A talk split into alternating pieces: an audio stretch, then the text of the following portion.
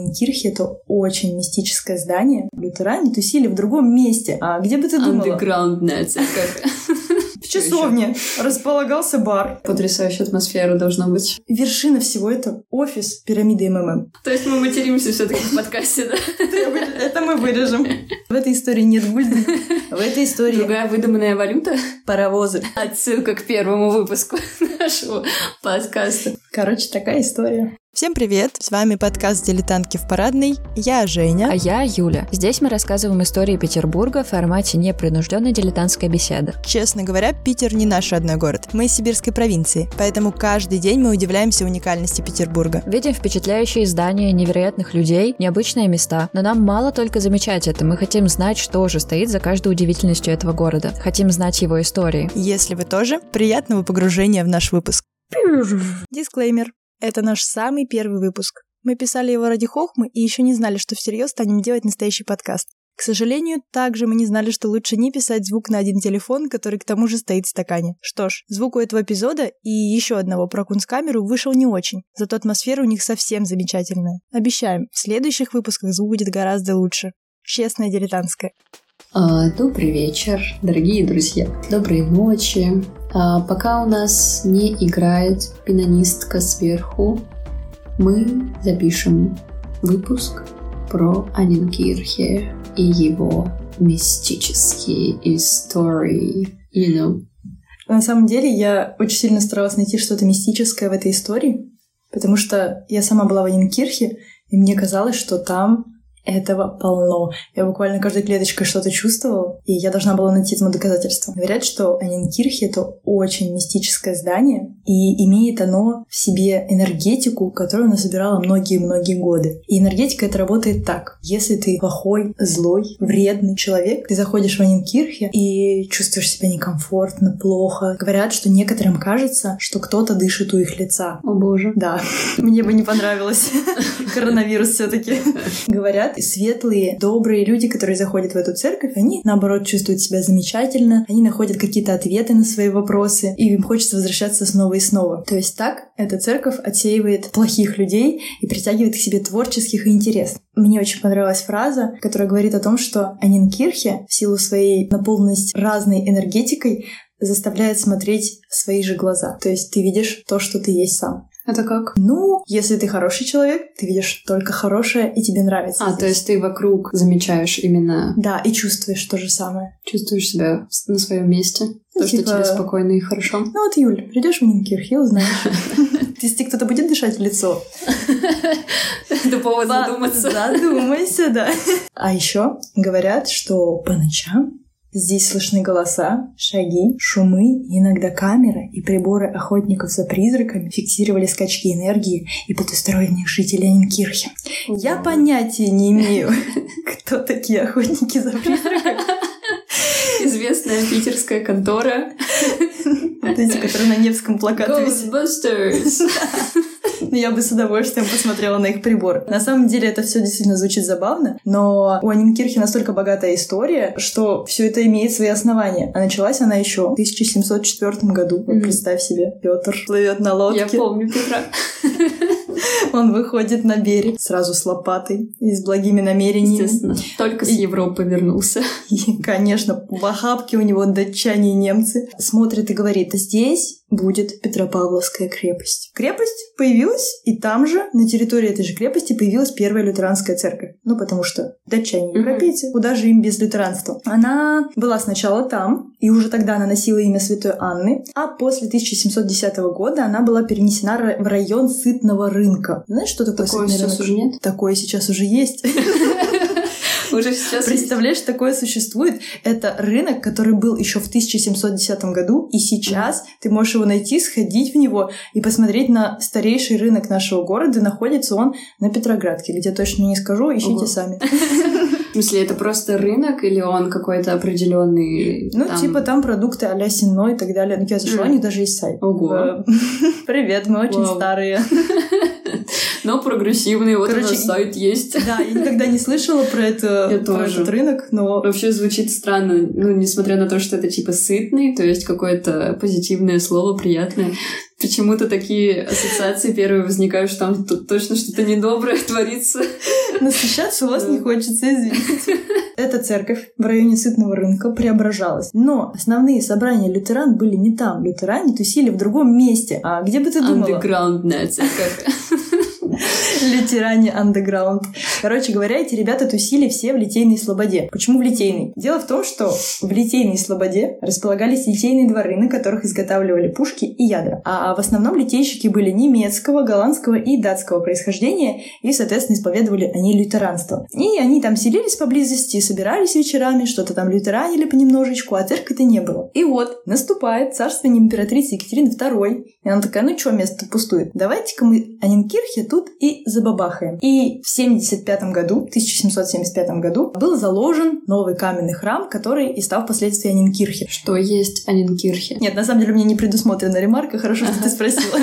А Кирха — это церковь на вот этом вот наречии немецком. А Анин — церковь Святой Анны. Почему Святая Анна? Она Святая Анна, кстати, это, между прочим, Мать Богородицы. Да, это даже круче, чем Богородица. О, вау! Это Мать Богородицы? Это мать его, мать, мать Богородицы. Мать-перемать. Если ты не проснешься утром, ну, Если типа, кто-то все-таки подышит тебе в лицо. Я вот еще хотела заметить такую вещь что вообще в тот период всеми делами занимались немцы, датчане, голландцы ну, так... и так далее. Где, где, где русские были в этот так момент? Петр никому не доверял. Понятно, но большой народ, много людей у нас в стране. Ну, окей, не у нас. Они все брили бороды, Юля. Были заняты. Пили вино. Пили вино в кунсткамере, да. Короче говоря, в 79 году возводится церковь, которую вы сейчас можете видеть, пройдя по, Фурштадтской. Она такая голубенькая, симпатичная. И а, возводится она по проекту Юрия Фельтона. Кто такой этот ваш Фельтон? А Фельтон — это человек, который проектировал Дворцовую площадь, решетку летнего сада, малый большой Эрмитаж и интерьеры Зимнего дворца. Тут, значит, будет история про именную ковку. Как у художников есть подпись, у архитекторов есть а, другие интересные штуки. Mm-hmm. Например, ковки, то есть что-то выкованное и вот у этого Фельтона была ковка в виде буквы F. Такую ковку можно найти, если вы зайдете в Анинкирх и пройдете на такую непарадную вторую лестницу. И такая же есть в летнем саду. Ходят легенды, не очень мистические, но легенды, что в 30-е годы в СССР коварные американцы хотели выкупить, хотели выкупить эту самую решетку летнего сада вместе с ковкой за сколько бы ты думал? 30 тысяч гульденов. Нет. Отсылка к первому выпуску нашего подкаста. Нет, Юля, в этой истории нет гульдена. В этой истории... Другая выдуманная валюта? Паровозы. В общем, американцы говорят, даем вам 100 паровозов, давайте решетку. Но мы, естественно, русские люди принципиальные, поэтому ни на какие паровозы мы не купились. Я изо всех сил пыталась найти стоимость паровозов в СССР. Я сдалась и пыталась перевести э, паровозы в лошадиные силы и найти стоимость лошадей. Но это мне тоже не удалось. Так вот, возведена она была, э, эта церковь, на 4 артиллерийской улице. Сейчас такой улицы нет, потому что теперь она называется Кирочная. И я искренне всю жизнь думала, что Кирочная она называется, потому что кто-то там очень усердно работал киркой. Но оказалось, кто бы мог подумать, что улицу могут назвать в честь именно церкви, в честь кирхи. Короче говоря, это откровение века лично для меня. А помимо того, вокруг церкви а, было построено Анин Шуле. Шуле — это школа, Соответственно, школа mm. Святой Анны, в которой учили детей. Это религиозная школа? Не знаю, насколько там был религиозный уклон, но учили там детей и малоимущих и так далее, и всех mm-hmm. подряд. Вообще замечательное, по-моему, место было. Кроме того, там было попечительство о бедных, богадельни, детский дом, приют для девочек, для мальчиков нет. Мальчики сами справятся. Больница и земледельческий приют для падших женщин. В общем, Анинкирхе прекрасно действовала в течение многих-многих лет, помогала людям. Это было огромное-огромное такое, можно сказать, общественное пространство, в котором трудились, жили, молились 12 тысяч прихожан. И тут наступает революция 1917 года. И начиная с 1917 года до 1939 из этих 12 тысяч прихожан ни одного не осталось. Всех убили, потому что церковь стала неугодна. Церковь подверглась гонению. Их убили на религиозной почве? Да, именно так. Так вот, как только убили последнего из 12 тысяч прихожан, в 1939 году церковь отдали под кинотеатр, повесили панно э, «Восстание Спартака» и назвали кинотеатр «Спартак». И стали показывать фильмы, ну почему бы нет. Построили лестницу, все было замечательно. «Спартак» просуществовал 50 лет. 80-е годы. Это стал кинотеатр Госфильмфонда, и здесь шли картины, которые, прокат которых заканчивался уже везде, во всем Советском Союзе, и только вот в этом кинотеатре в Анинкирхе тогдашнем mm-hmm. это можно было посмотреть. Его называли кинотеатр последнего показа. 90-е. Страну захлестывает волна дискотек. А, они проводятся везде, где угодно. Естественно, Анинкирхе они тоже не обошли стороной. Там было место тусовок молодежи лихих 90-х. Вот тут а, я могу тебе сказать, что ты видела Анинкирх еще до того, как ты переехала в Петербург. Как ты думаешь, где ты могла ее видеть? Короче говоря... В дискотеках. Не знаю. Да, все верно. В каком-то фильме. Короче говоря, да. Ты, скорее всего, видела его в фильме «Брат 2». Да, я видела «Брат 2». На заметку в одной из сцен фильма «Брат есть знаковый... Брат один или брат два? В фильме «Брат» угу. есть знаковый эпизод, где Данилу Багрову какая-то субтильная девица предлагает угоститься угу. чем-то там. Ее звали, если не ошибаюсь, Кэт. И отправляется на поиски вот этого чего-то там. Так вот, это все происходило в Анинкирхе. А рядом с Анинкирхе вообще находится рок-магазин, в котором Данила Багров тоже спускался, и основатель этого магазина не меняют до сих пор выписку. Она вот точно такая же, как была в том фильме. В общем, угу. там царит вот эта вот атмосфера, и вообще кто бы Он мог там подумать. искал диски Наутилуса. Да, да, я не смотрела. Класс. Я не смотрела, но... Я вообще не знала, что это, ну, как-то связано все. Так круто. Да, э, это, это супер удивительно. В 98 году в церкви состоялся самый первый рок-концерт. Кинотеатр переформатировали. Если там до этого были какие-то дискотечки, еще просмотры фильмов, может mm-hmm. быть, какой-то дух оставался церкви, то теперь это рок-клуб «Спартак». В часовне располагался бар. Вау. Да, в советское время там был буфет, но теперь это бар. Ага. На втором этаже находились игровые автоматы. И более того, сам настоятель церкви, нынешний, а, говорит о том, что он сам был на некоторых концертах в этой церкви. Еще тогда не знаю, что он Вау. будет ее настоятелем. Да, он говорил, что в главном зале этого храма выступали король и шут, гражданская оборона, Ленинград и, и так далее и тому подобное. Mm-hmm. Только представь себе эту атмосферу, церковь, которая была кинотеатром, висит Спартак, висят кресты, mm-hmm. и это рок, рок что-то невероятное. Это великолепно. Потрясающая атмосфера должна быть. Да, но э, не должная для церкви. Именно поэтому в 2002 mm-hmm. году суд обязал все-таки администрацию рок-клуба передать здание верующим. И после этого мистическим образом произошел пожар. Я очень усердно искала какую-то информацию о том, почему же произошел этот пожар. Каких-то намеков на то, кто это мог сделать, вообще никаких нет. Возможно, это была неосторожность, но я полагаю, что это было м- проведение, поскольку некоторые э, свидетели упоминают, что в подвалы здания вовсю хозяйничали сектанты, сатанисты, а, что там происходили оргии, находилось казино, были грязные танцы, Юля. убийство и даже вершина всего этого — офис пирамиды МММ. О боже. Ну, естественно, я О понимаю, боже. чему все это сожгли. О боже, где же ты был все это время? Почему ты закрыл на это глаза? В общем, в 2002 году церковь была практически уничтожена. Вся крыша сгорела. Абсолютно все погорело, все стены, ну, в общем, там стояли горелые стены, через года на них начали произрастать какие-то деревья, Обгоревшая церковь стояла 8 лет. И только спустя 8 лет город такой, ого, у нас же есть прикольная церковь. Вроде как давайте дадим денег. На финансы э, города смогли восстановить крышу, а далее уже дело осталось за людьми, которые стали настоятелями этой церкви и которые стали ею заниматься. 24 декабря 2013 года уже состоялось первое богослужение. Те, кто были в Анинкирхе, я думаю, таких много, знают, что внутри она выглядит очень необычно. Необычно, потому что она так и осталась сгоревшей и не отреставрированной. Если сейчас это фишка, то на самом деле Просто нет возможности сейчас ее отреставрировать и сделать такой, как, она была прежде. Почему она стала такой популярной и что такого классного в Нинкирхе? В 2014 году в Нинкирхе пришло несколько художников, и они такие говорят, слушайте, давайте выставку проведем. Выставка называлась «Страх». все очень мистично.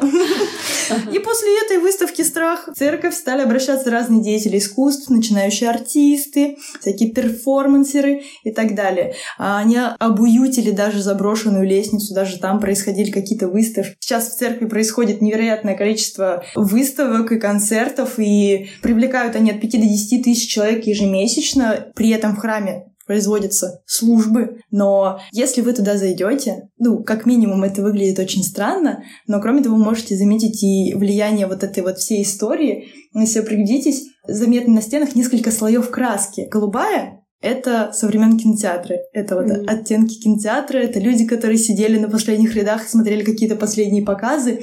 А красное — это наследство от рок-клуба. Это mm-hmm. вот этот вот бешеный драйв и энергия. И вот так и стоит эта церковь сейчас. Проводит какие-то сумасшедшие прекрасные выставки, несет в себе огромную историю и, на мой взгляд, сильную энергетику и, возможно, какие-то мистические, мистические штуки. Угу. Вот так. И при этом остается еще религиозным все же местом. Да. Я сама была на службе и это совершенно прекрасно. Это для меня церковь какого-то нового поколения, и церковь, в которой хочется верить, потому что все очень просто, понятно. Тебе объясняют, о чем поется, тебе объясняют, что такое служение и что сейчас вообще происходит. В общем, я всем, безусловно, рекомендую сходить и на богослужение, и посмотреть на краску. И говорят, там водят еще экскурсии а, на вот эту вот лестницу с той самой ковкой, и там mm-hmm. вообще как-то безумно красиво все. Короче, такая история. Интересно, что я до этого все время думала, что, в принципе, когда Анинкирх Анинкирхи была построена, она сразу выглядела вот такой, как, какая она на фотографиях. То есть я никогда не задумывалась, что, вероятно, у нее там стены были белые, например. Типа, давайте когда... построим э, разрушенный сразу, да. барак. То есть я, я почему-то думала, что она примерно такая была с самого начала. То есть внутри вот это все такое темное, какое-то черное. И... Вот, и только сейчас я поняла, что, хм, наверное, наверное, Кажется, там что-то произошло. Там был какой-то ремонтик сначала, более-менее такой косметический. Вау. Сам настоятель говорит о том, что сейчас они просто попали в течение вот это вот э, увлечения всей необычностью, обшарпанностью, mm-hmm. вот это вот гранжем и так далее, но... Аутентичности какой-то. Да, он понимает, что это все они, люди, которые трудятся в этой церкви, понимают, что это ненадолго, и поэтому сейчас происходит активный сбор средств на то, чтобы все это восстановить. Рано или поздно мода пройдет, а церковь хочет жить дальше, э, в ногу со временем идти. Поэтому, да, друзья, давайте все сходим в Анинкирхе, положим им что-нибудь куда-нибудь. Потому что, кстати, практически все собранные средства с концертов или с выставок, они идут все, все mm-hmm. на восстановление. Короче, mm-hmm. вот такое вот место на Форштадтской Кирочной. Такая, такая огромная история. И там, наверное, правда, ну то, что наслаиваются разные... Как а, слои краски. Да, как слои краски, разные люди, какие там бывали, разные опыты, разные мероприятия, настолько причем контрастные. И При этом она сохранила свой стержень и вернулась да. на свой круг. На и каждый из этих людей нашел там себе место. В общем, кто знает, что будет дальше с церковью Святой Анны. Но надо успеть э, посмотреть на нее, пока она вот в таком состоянии, перед тем, как там сделают какие-нибудь белые стены. Да. Друзья, давайте успевать. Все. Пока-пока. Пока. -пока. Пока.